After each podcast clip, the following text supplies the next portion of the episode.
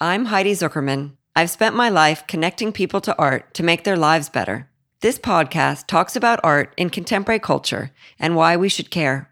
Each episode is an impactful conversation with people I find interesting and think you will too about their life, values, and always about why they think art matters. This is Conversations About Art.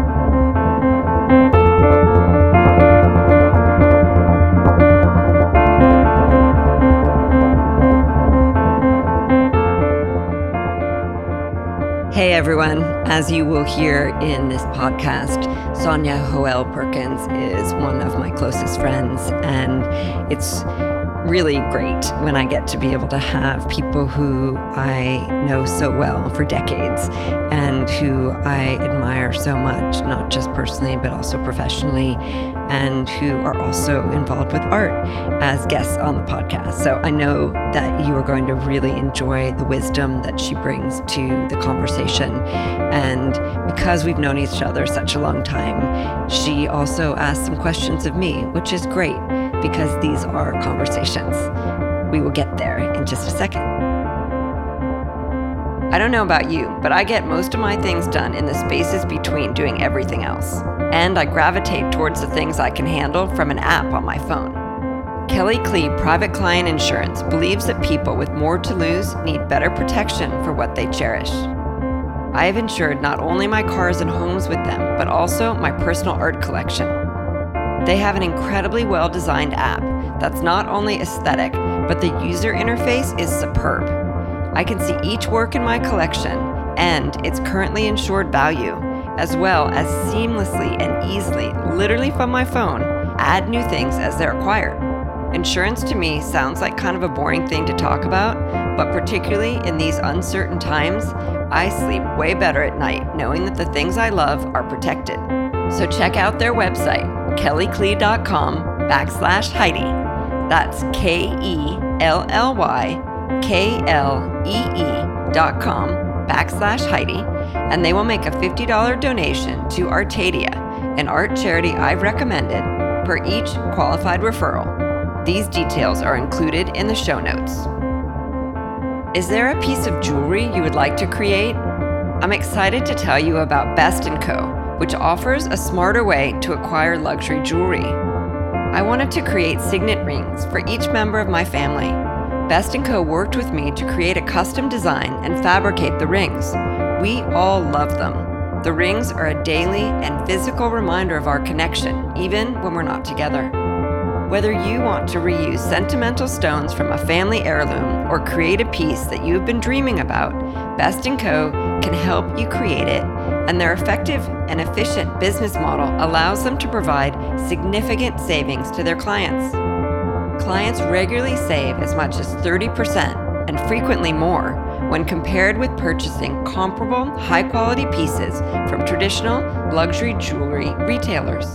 So check out their website www.bestandcoaspen.com and use discount code Heidi2020 to receive 5% off of any item on Best & Co.'s website. I was just looking at it today, and honestly, there are a ton of things that I would like to use that discount code for. Also, if you're interested in creating a custom piece, you can email custom at bestandcoaspen.com. That's B E S T A N D C O aspen.com and mention that you heard about Best & Co. on my podcast to receive the special discount. Sonja Hoel Perkins invests in people and companies that matter. She's the founder of the Perkins Fund, Project Glimmer, and Broadway Angels. Project Glimmer inspires every girl to envision and realize her empowered future. Broadway Angels is a network of top female venture capitalists and entrepreneurs. Sonja has been a venture capitalist for over 30 years and was named one of the top most powerful people in global finance. Sonja serves on the boards of Mercy Bioanalytics, Project Glimmer, the Pristine Mind Foundation, and the Center for Politics at the University of Virginia. She and I discuss being included letting your mind rest, happiness as a choice, being honorable, trusting your gut, buying art that hurts a little bit, not needing to be the expert, how hard work is a habit, a sense of connected decisions, paying attention, being kind to yourself, and how your number one advocate is yourself.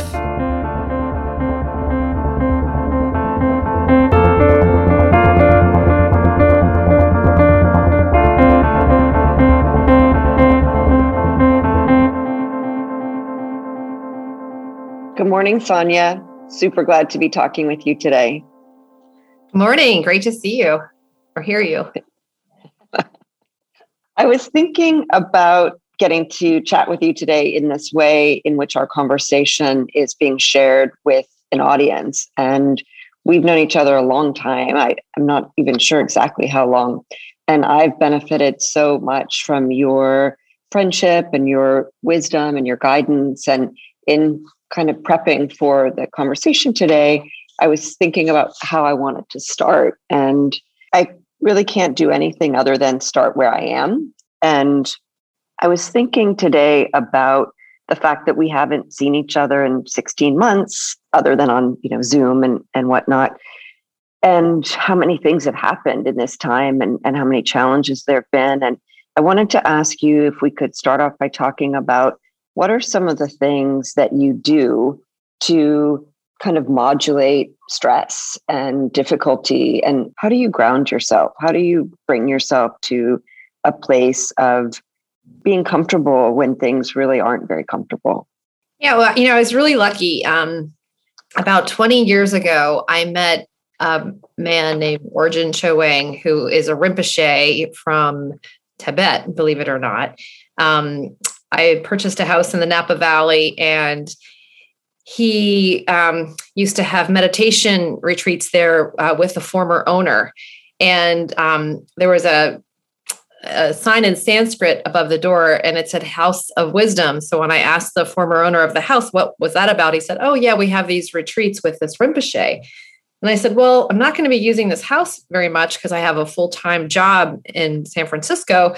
So you guys are welcome to use the house anyway, and just just include me in in the in the um, the retreats. And so I started going to these retreats, and I learned how to meditate. But I also learned kind of really basic fundamental Buddhism principles without even being a Buddhist, like about how to be compassionate and how to be kind and and I learned very much is that happiness is really a choice and we get to choose our happiness. And, you know, there's always going to be problems and issues and things uh, around us. But if we determined uh, our happiness based on what was going right or what wasn't going right, you know, we would probably always be unhappy.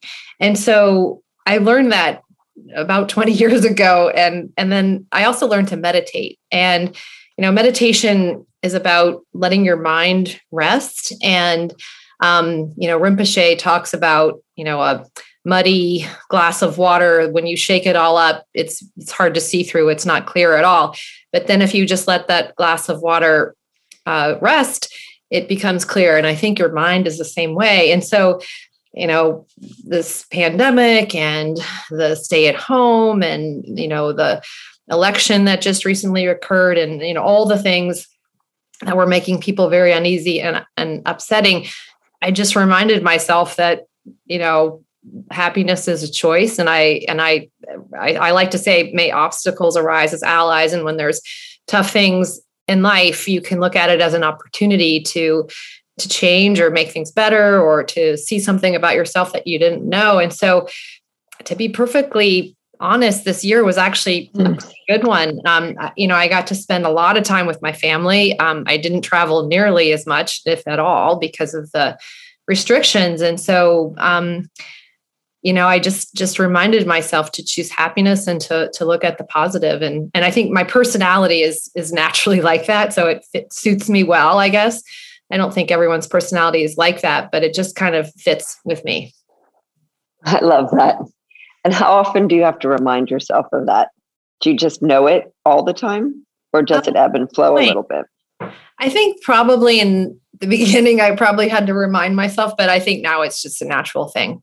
And and I think my husband is naturally like that too. Like I, I tell tell him he's a natural Buddhist. He doesn't go to any of these retreats or anything, but he's just naturally that way. And and then I think our daughter is probably a combination of us. so so interesting. What would you say matters most to you in the world? Well, I mean, I would say family and friends and relationships. Um, I very much value you and my friends. Um, I think that's it's kind of a given. Um, but I also value hard work. I value honesty, um, fairness, kindness, health, fun is high on the list. You know, there's mm-hmm. so many things. Um, uh, but I think being an honorable person is is very um, important to me as well. Can you talk about some of the experiences that led you to your career? You have had such an impressive and impactful career as a woman in venture capital in Silicon Valley. And it's one of the things that you know we've connected on is this idea of how you can be both and right I, I remember one of the first times we met, I was so impressed by all the things that you had accomplished, all the things you were able to see that other people couldn't see professionally and in terms of opportunities for technology and, and the future. And I loved the fact that you also loved fashion and art and fun. Those are first. We even talked about People Magazine. And I know. I, just, I, I love reading People Magazine as yeah. do I. And and when we met, I, I hadn't actually met very many people that I would say had those kind of interests that were really in alignment with mine as well. Well, I also, I mean, the reason why I read People magazine is I want to know what everyone else is reading. You know, you want to be, mm. you don't want to be out of it with the world, right? You don't want to be some mm-hmm. ivory tower intellectual or something like that and not know who Kanye West and is or something like that. So, um, but my career was kind of an interesting one. Um, you know, obviously it ended up very well. Um, you know, was a partner at a very large venture fund and have made some really outstanding investments as a venture capitalist in a really um, competitive field. But it didn't start out that way. It, it basically started out when I was at the University of Virginia, and my parents um, were very kind and paid for my education, but they didn't pay for any of my spending money and um, i needed to work and i wanted to go to europe after college because i felt like i'd grown up in charlottesville virginia and i um, had gone to school there and so i wanted a little bit more education that required not being at home. So going to europe for six months seemed to be a good a good thing to do after college. And so in order to do that i had to get some jobs and i figured out that the most lucrative jobs as a student was to work as a computer programmer as well as in um, in the troubleshooting lab because PC computings were computers were just coming out, and you got eight dollars an hour doing that instead of four dollars an hour working at the gym. And so I I did that, and then um, went to Europe. And one of the reasons why I went to Europe is I didn't get any job offers after graduating from UVA, which was in 1988, because in 1987 there was a big stock market crash. And it's probably like a time like now where there's young people weren't getting jobs. And so um, when I came back to the United States, I moved to Boston and I decided I wanted to be um, in a field that I looked at an entire company instead of just a part of a company. So I didn't want to just do marketing or sales or finance. I wanted to do something that was what I thought would be strategic. And I narrowed it down to venture capital and, and management consulting. And I got a job as a venture capitalist uh, because I'd had PC experience and the venture industry was just starting to invest in PC software. And before they were just doing mainframe and mid range computing. And, you know, while my experience today would be very little compared to, you know, a, a computer programmer or something like that, it was very, um, relevant at the time because very little was known about the PC. And so the job I got was an entry level job. And I think for women, it's probably was the best to get an entry level job because it's not a lot of risk if the person doesn't work out and people are willing to take a risk on an entry level job. And so my job was to cold call companies and I would call, cold call you know american software companies and i was looking for companies that were growing really rapidly and also um, profitable.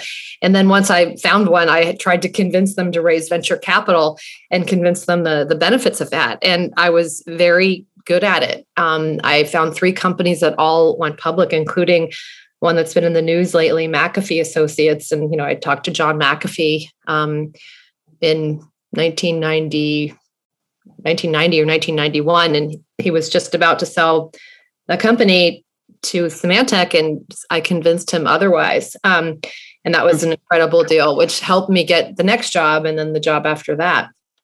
When you were looking at these companies and evaluating what you thought would be interesting, relevant, what do you look for? It's a kind of maybe similar question to what people ask me in terms of how I choose the artists that I choose. What are you looking for? How much is intuition? How much is research?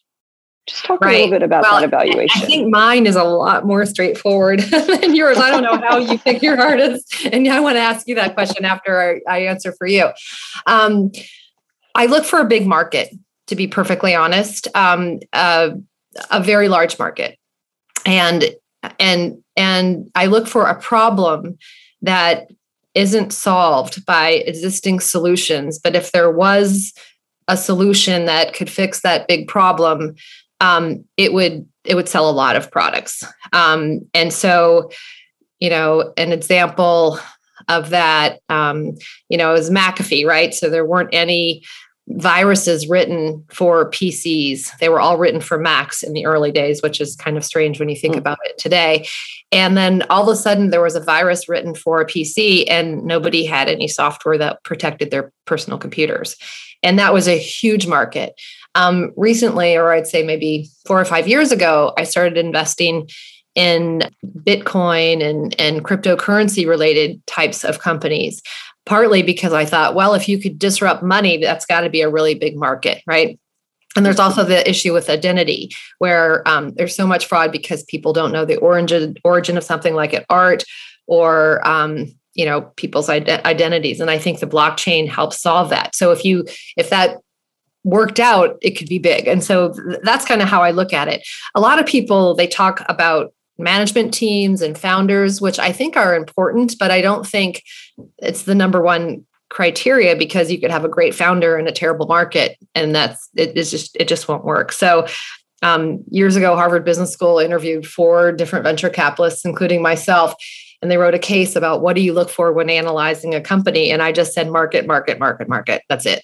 And and my favorite kinds of companies are companies that are doing well despite themselves so they have a really big market. They might have an okay product, maybe not the best management team. And somehow they're just selling tons of whatever it is they're selling. Like the early firewall companies were that way, where they were protecting networks from bad people and and um, and things like that. So that's a great sign of a market. And so a lot of people would turn down a company that didn't have a stellar CEO, even though it was growing really rapidly because of that reason. And I would never do that. Those are my favorite because you can fix those things. And so, so how, do you, how do you pick an artist? you know, I had a guest on the podcast a few weeks ago who is an economist and specializes in the art market. And he was using data analytics to talk about how to be a successful artist and just wrote a book on the topic and pretty controversial, I think, within the art field, particularly because he said some things like, spend less time in the studio, market yourself. It's all about your connections. And our field, the art field, is more of kind of a soft field, I would say. And I am really interested in data and how those two things can potentially intersect. And my choices have to do, I think, with really, yeah, knowing kind of where things will go. So I think that part of what I do is trend identification as well mm-hmm. and within the museum field brand building. But I'm interested in something that I've never seen before, something that surprises me, something that might even make me a little bit uncomfortable. But that element of surprise, that kind of stopping me in the continuum of time and space, that's makes me curious to know more.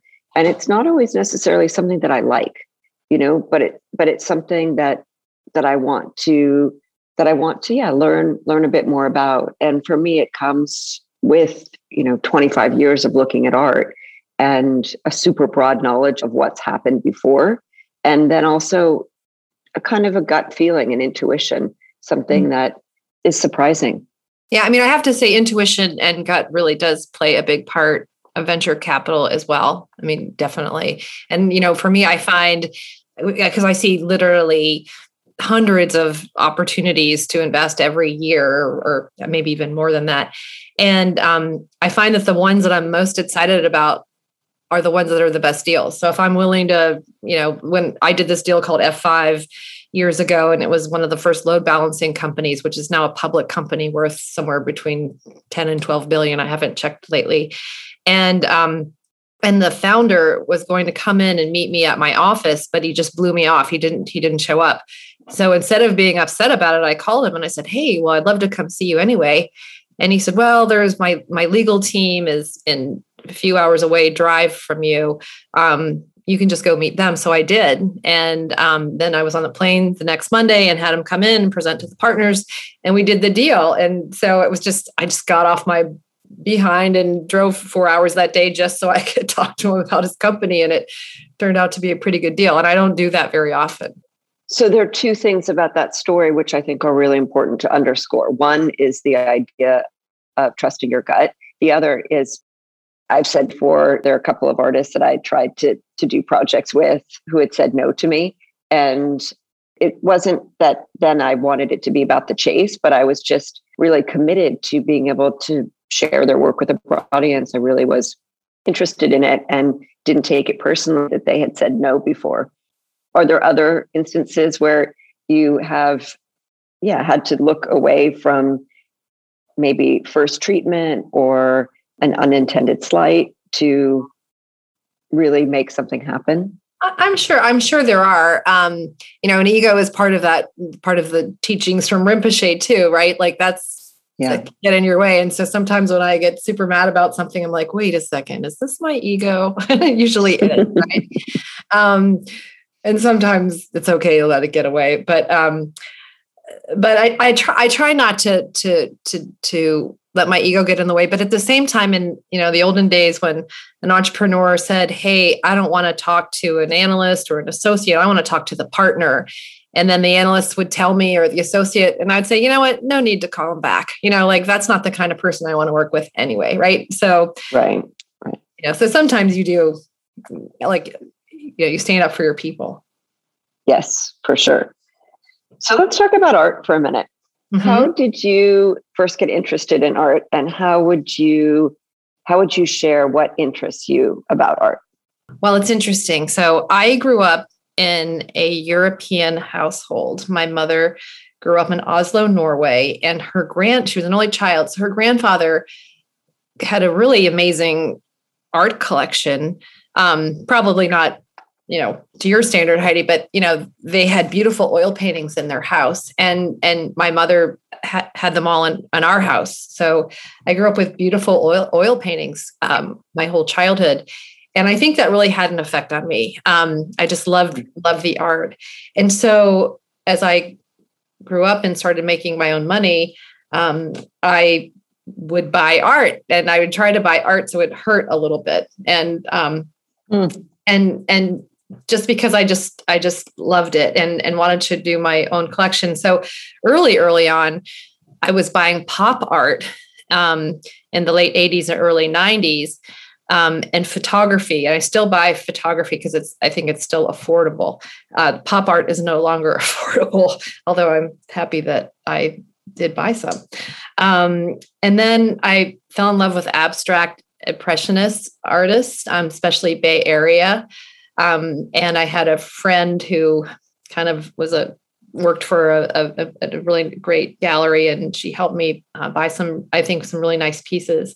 Um, but then I became more interested in um, African American artists, and I think you probably helped with this influence, where you know I met um, or I've seen the work of, of Kara Walker, or I did meet Kerry James Marshall and Kehinde Wiley and um, and then uh, Mark Bradford, and just really loved the way they told the narrative um, about um, Black society and and rights, and I really believe that our country owes a lot to the Black Americans and our country, especially those who were enslaved and the descendants.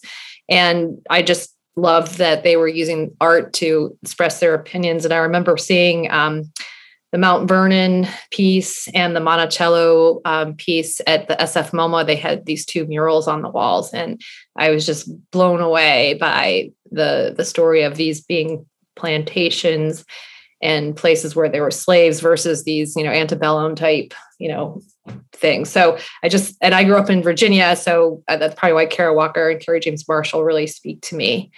Um, and then I guess I will say some people might think this is embarrassing or or not. I, I don't, but I was super influenced by going to the Bellagio Hotel in Las Vegas when it opened because the ceiling there was covered with glass and it was glass by Dale Chihuly. And I just thought that was the coolest thing ever. And we got to meet him and ended up getting a piece installed in our house. And and I tell kids, like my daughter is in an art class, and so they come and they they study Dale Chihuly every every year and I let them come to the class and I tell them that everybody thought Dale Chihuly was just a crafts person and you know he wasn't really a real artist because he he was just blowing glass. But then he had a show at the De Young which was the first major museum show he ever had which kind of put him in the category of fine art but then the art critic from the San Francisco Chronicle panned it. It was the worst, you know, critic he could have ever gotten. And the kids are always like so upset about it. And they're like, oh no. And then I say, but more people attended that exhibit than any other art exhibit ever at the De Young. And they like are like, yay, right? So they were exposed to this art and it's really approachable and it's pretty but it also opens people's eyes to art. And I probably like street artists the same way, you know, like Barry McGee and and I love Finch. She's my new favorite street artist um, because again, they're opening the eyes of others who wouldn't maybe already see the art. So interesting because like Finch in particular and Chihuly, like there's a lightness to the work. You mm-hmm. know, there's a a happiness to it. And it connects back, I guess, to the first question that I asked you about how you manage existence, really. And right. you talked about the choice of being happy. And so to choose to surround yourself with art objects that also have that lightness to them, that that grace, that mm-hmm. those are words that I think about in association with you as well. Well, I remember when I first went to the Frick Museum, and um, I think it's that museum where the um, the owner of the collection said he only wanted happy pieces. He didn't want, mm-hmm. you know, at the time there was heads on trays and wars and violence and blood. And he's like, I, I just don't want that kind of art. I just want the happy pieces. And I'm like, I think I'm in that category too. so yeah. yeah. Yeah. And maybe that's why well, I like art so early on because it just was happy. Yeah. What kind of advice do you have for people if they ask you how to get started in collecting? Well, I think with any way, anything, how to get started with anything is you just have to start, right? Um, and and just buy something and um, and go to art shows, go to galleries. A lot of cities, hopefully soon, will open up their Thursday nights or Monday nights or whenever they open up the galleries and just start looking at art. And then if you see something you like, buy it. I mean, I I feel really grateful to you, Heidi, because um, you have enabled me to travel the world with you and go to shows with you, and you bring your critical commentary along with it. So I've like I've learned through osmosis just hanging out with you, and I've probably learned so much more about art just seeing art with you than um, any other way of learning about art. And and so I would recommend for people to to go with a friend who knows a little bit more about art than they do. And and and don't and don't again it's ego right? Don't let your ego get in the way. Like i've decided especially with the arts and opera and you know anything that has to do with being creative that I don't have to be the expert. Like I don't have to know the name of the artist, or I don't have to know what year he was born or she was born, or I don't have to know the composer of the opera. As long as I'm enjoying it, that's okay. Right. So I've decided not to beat myself up if I'm not the absolute expert. And and by that you can be much more freed in the way you approach things. So good. So good. So all of the listeners can already tell like why you're one of my closest friends. what about advice for women entering the workforce and hoping to have a I, I want to say work-life balance. And I'm I'm really cognizant that we're speaking in June of 2021 and there's I think, really interesting market forces now post pandemic about what people feel like working means. And I didn't think that I was going to bring this up, but I was talking about this last night with my son. And I'm just curious your sense on on this overall topic, I guess. On work life balance or working work life balance and work life balance first, I guess, and then and then we can talk about being a woman in the field. But also curious your sense of what work means now in 2021 and, and what we might see moving forward. Yeah. So I um I hate to say this. Um, I am not a big believer in work-life balance. Um, I think it balances out over time, but in the beginning of your career, um, working hard really matters. It, it I, I totally I, agree with you. I totally agree. You know, I always say hard work is a habit. I constantly tell my daughter, hard work is a habit. Hard work is a habit. Yeah. But it really is a habit, and it doesn't even matter. Like even if it's not the job it's whatever. Maybe you're babysitting somebody at their house or you're or you're just helping somebody clean up their kitchen after dinner. It's just whatever the work is make make sure that you the, the hard work is a habit. But but for me i think if you're early on in your career you should work as much and as hard as you can. And i think it's a real differentiator today because i do think that there is a lot of trend towards having work life balance as soon as you enter the work field force so there's a lot less competition. Like when I joined TA Associates, we were all fighting to get there before 7 a.m. and nobody ever left after 7 p.m. You know, I mean, before 7 p.m. And so that was kind of a contest, a badge of honor, who could get in the office first, right? And who would leave last. Right. And right. and um, and people notice that they do. But then I think over time, um, you know, so in your 20s, you're learning you're absolutely learning. Work for the smartest people and and just absorb what you can learn from other people and watching them work. And then i think when you're in your 30s that's when you start to formulate your own strategies and and really come up with your own opinions. And you can be very very valuable to your company or your field. And then your 40s you can have other people kind of do that kind of work for you. And you could just use your wisdom to help guide you know that and you don't have to work as hard.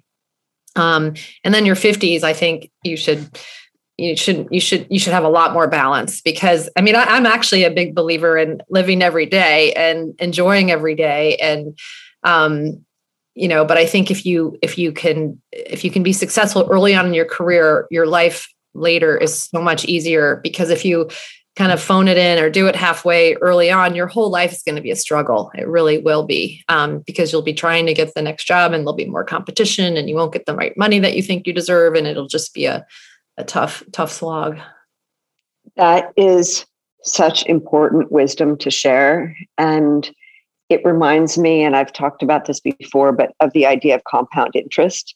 And I feel like if one thing could be imparted to people as as they're retaining knowledge is the idea of compound interest, not just financially, mm-hmm. but metaphorically too. Yeah, you know, a friend of mine. If, if you don't do that yeah. stuff early.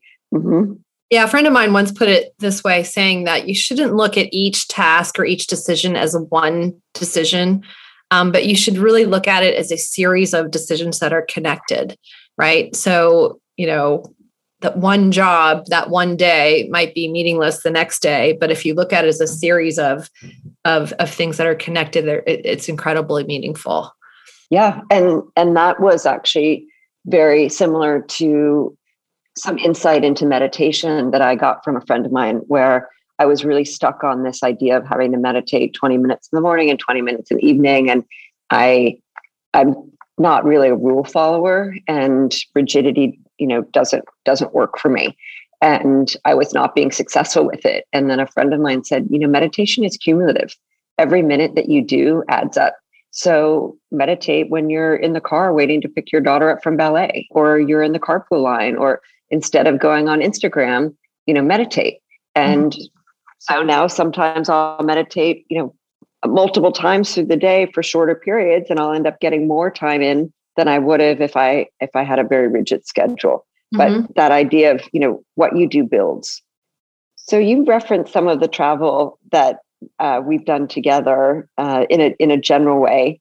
Are there some experiences or some places that we've been or you've been that are particularly important to you or meaningful or or influential in in your life? Well, I mean, I think you add it all up and it's very meaningful. Um, you know, we went to China, I think in 2006, and it was before China really became the commercial superpower that it is today. And we watched how they built the buildings and the congestion in the roads and the pollution and it really told me a lot about china right and we visited ai weiwei's studio and and then later we saw how he was treated by the chinese government and you know maybe i, I probably wouldn't go back to china because i don't think it was as fun as some of the other trips, but um, um but it, it, told me a lot. I, I, think our trip to Japan was incredibly special. Um, it was very interesting to see the collections that these Japanese business people were able to collect art from all over the world and put them in these beautiful islands and and just incredibly curated, um, amazing, right? And then we went to Cuba and our hotel room smelled of mold. And, you know, we were meeting all these amazing artists, both um, painters as well as singers and musicians. And we found that how much Cuba values their artists and why there was such a drive to become an artist because you could leave the country and earn capital, you know, in other currencies besides Cubans.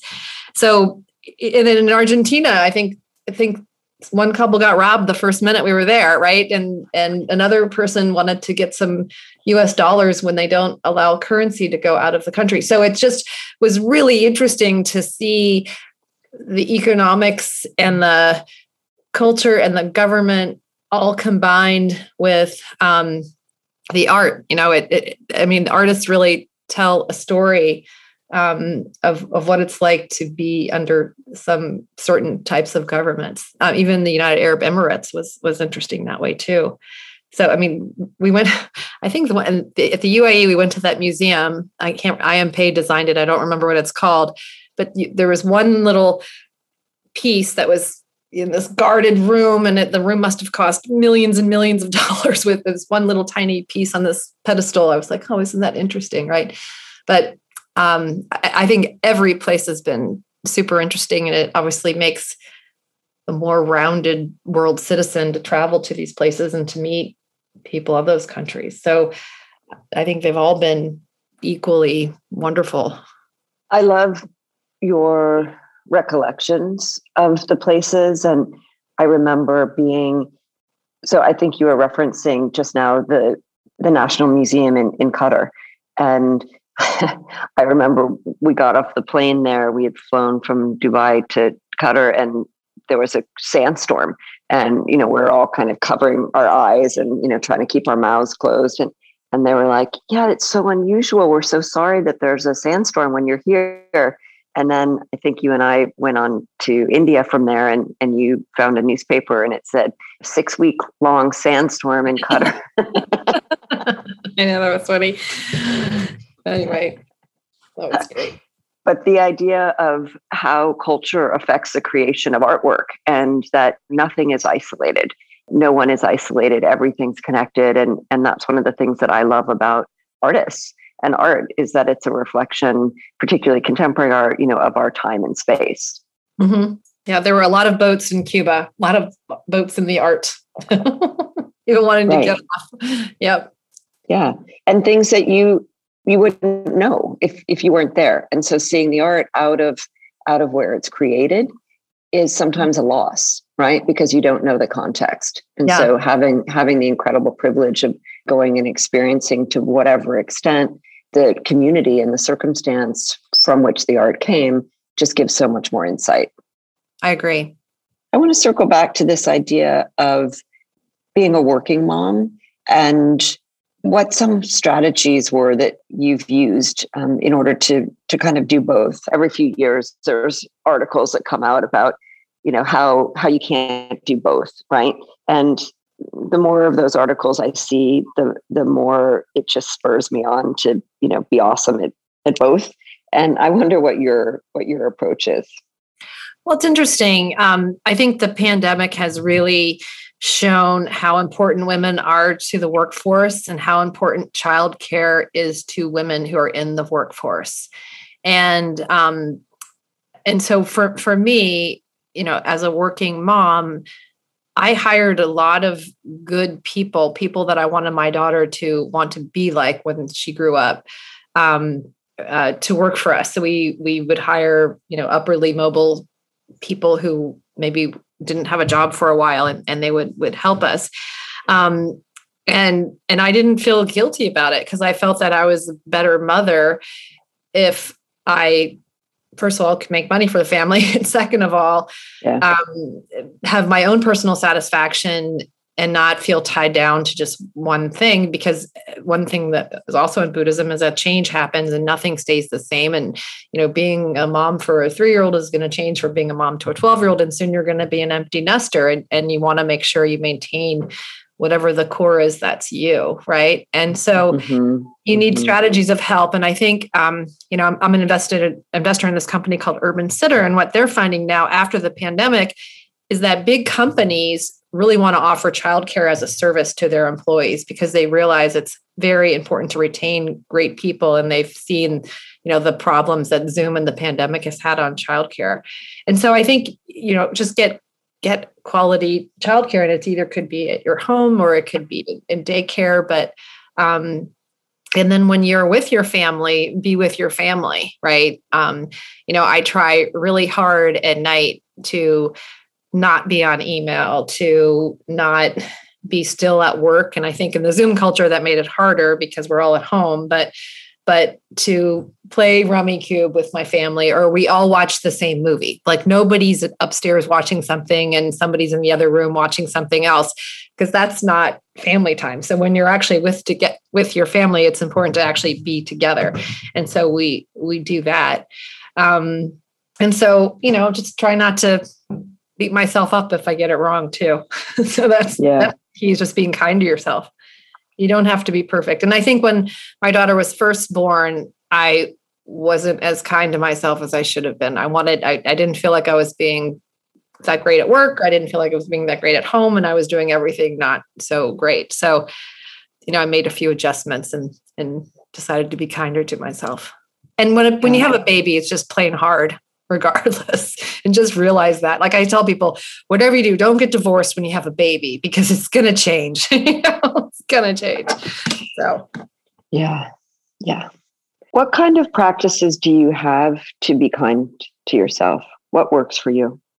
i mean just you know if i if i make a mistake i just tell myself that's in the past and not to beat myself up about it um you know just kind of saying oh yeah and then um and then i try to exercise every day to be perfectly honest. I think that Yeah. really helps um, just feeling better about you know you just feel healthier when you exercise. Um, i also like to buy myself some new clothes every season. I get to treat myself to a new outfit for work every once in a while which makes me feel good. Um, but just just things like that like just little things Yeah. I asked you earlier in the conversation in terms of how often you have to remind yourself that happiness is a choice. And now asking you about being kind to yourself and your response about exercising, it just underscores for me what I know to be true as well. And this is something, you know, that I, I talk to my kids about, particularly my son, who is really engaged at this point with a lot of daily practices. and you, you have to do them every day.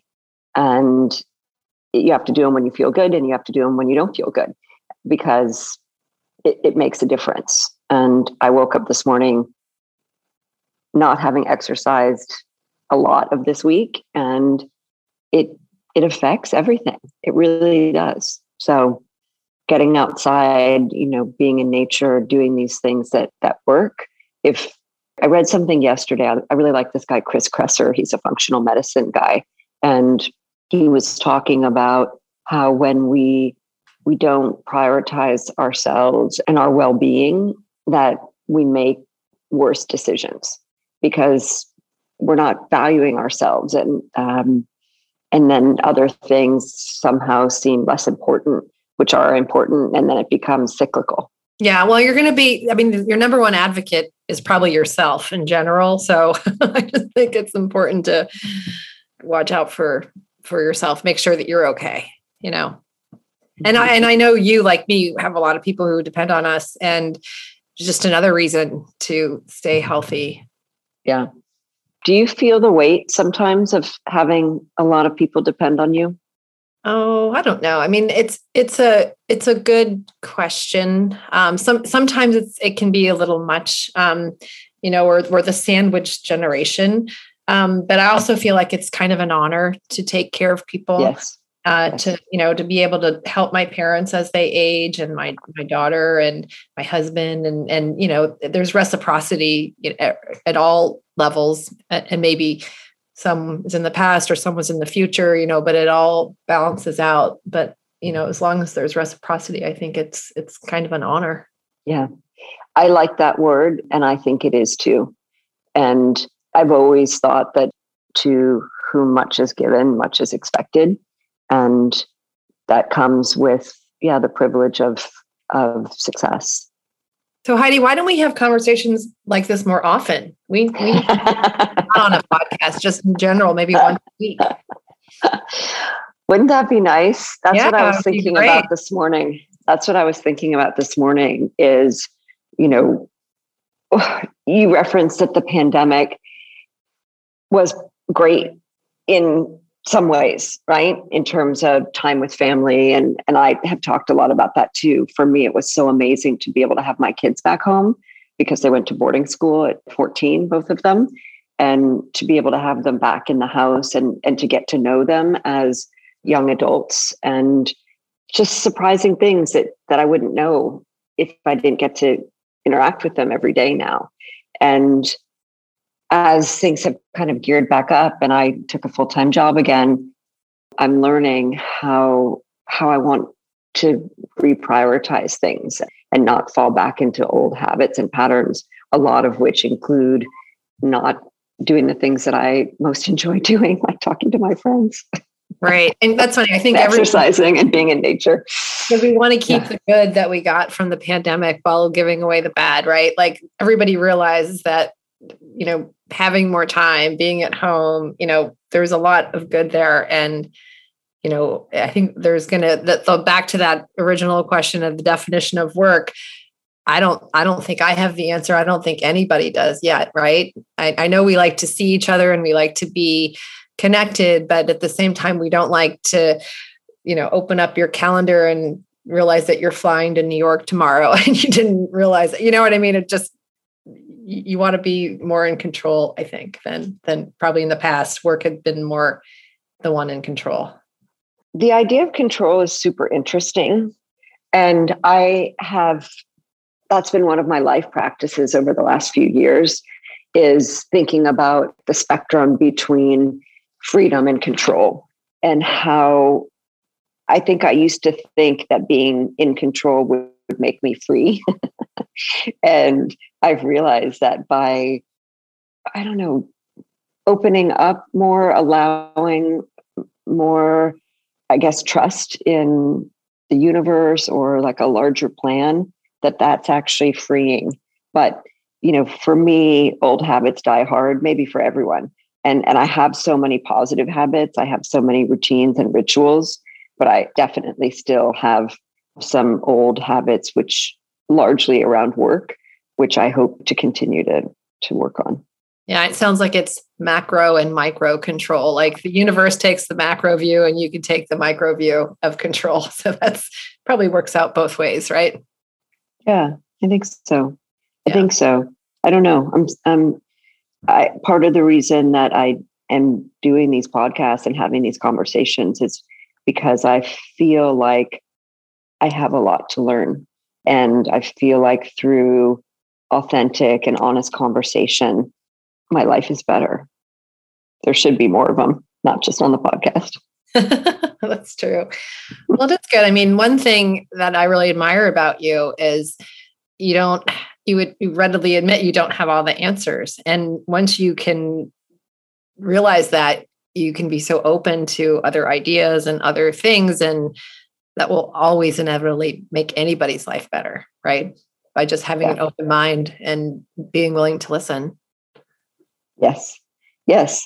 And that's why I have always loved art because everyone sees it differently. And I love, as much as I love art, what I love even more than art is looking at art with other people and seeing what other people see. And I always learn something. Mm-hmm. I just got a flash in my head of us seeing the Jean Michel Basquiat show at oh, the yeah. in in New York at the foundation. Brooklyn, right? We went we went in New York. Uh, sorry, yeah, in um, on the Lower East Side and um, okay. the Brant Foundation. Oh, right. Okay, that was in the Lower East Side. Okay. Yeah. We, oh, you know what? We may have gone to the Basquiat show at the Brooklyn Museum also. It's like the notebooks. So we may have seen that together as well. Hmm. Okay, Sonja, what do you dream about? What do I dream about? Mm-hmm. Oh, well, I dream about, I mean, right now, top of mind is I dream about a democratic country, um, truly democratic. Um, mm. I dream about power matching our population. Um, I think we'll have a much happier, fair, easy society. Um, um, you know, especially when you think about women in leadership and and people of color in leadership. Um, I just think a lot of problems will be solved. A lot of pain will be reduced. Um, you know, and you know, I I actually try to live every day, just one day at a time, um, and try to enjoy that one day to the fullest, and not to have regrets about how I spent that day. Um, and so I, I tried to be very present um, and satisfied. But I do care a lot about our country and I do care a lot about our democracy. And I think that's, I think America is a really great country. And I just think that's the thing that makes it very special. And, you know, I, I dream about um, having that democracy stay in place. Do you think that growing up in Virginia influenced your sense of patriotism and, and feelings about democracy? Um, I think so. I, I would say that, um, you know, I'm a daughter of immigrants and, um, and I've seen what America can do in the lives of immigrants because my grandparents immigrated from Norway. They didn't even have um, high school education, much less a college education. And um, my father ended up becoming a member of the National Academy of Engineering and getting a doctorate from Berkeley. And, you know, his, his mother was so proud, but it just showed what America can really do for people. Um, so that definitely influenced me. And then, of course, I grew up in Charlottesville, Virginia, which is the home of Thomas Jefferson, and as one of the founding fathers. And um, he, of course, is deeply flawed because he owned slaves, um, but his political ideals about democracy and um, and all men are created equal. Probably all people should be created equal, but um, but I think that influenced me quite a bit. And and if you look at the story of the founding of our country, you know, there's a bunch of people against the government that actually turned it around and and made what I think is a, a pretty pretty great um, system of government. So so I would say yes. I would say yes, but I think probably being in being very in tune to being an immigrant, probably more so.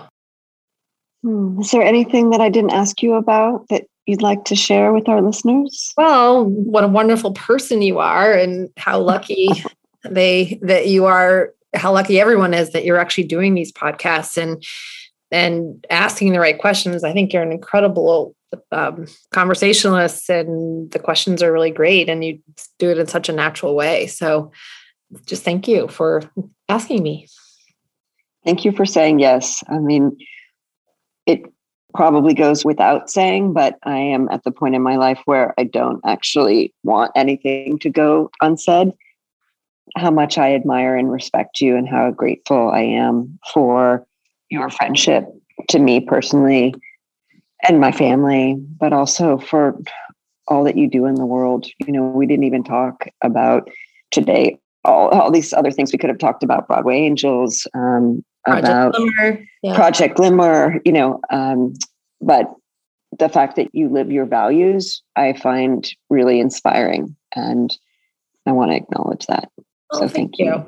Well, Project Glimmer had a really great year. We served a lot of girls um, because COVID really did affect the lives of many uh, girls and foster kids and kids that lost a lot of their social safety nets because they had to stay wherever they lived.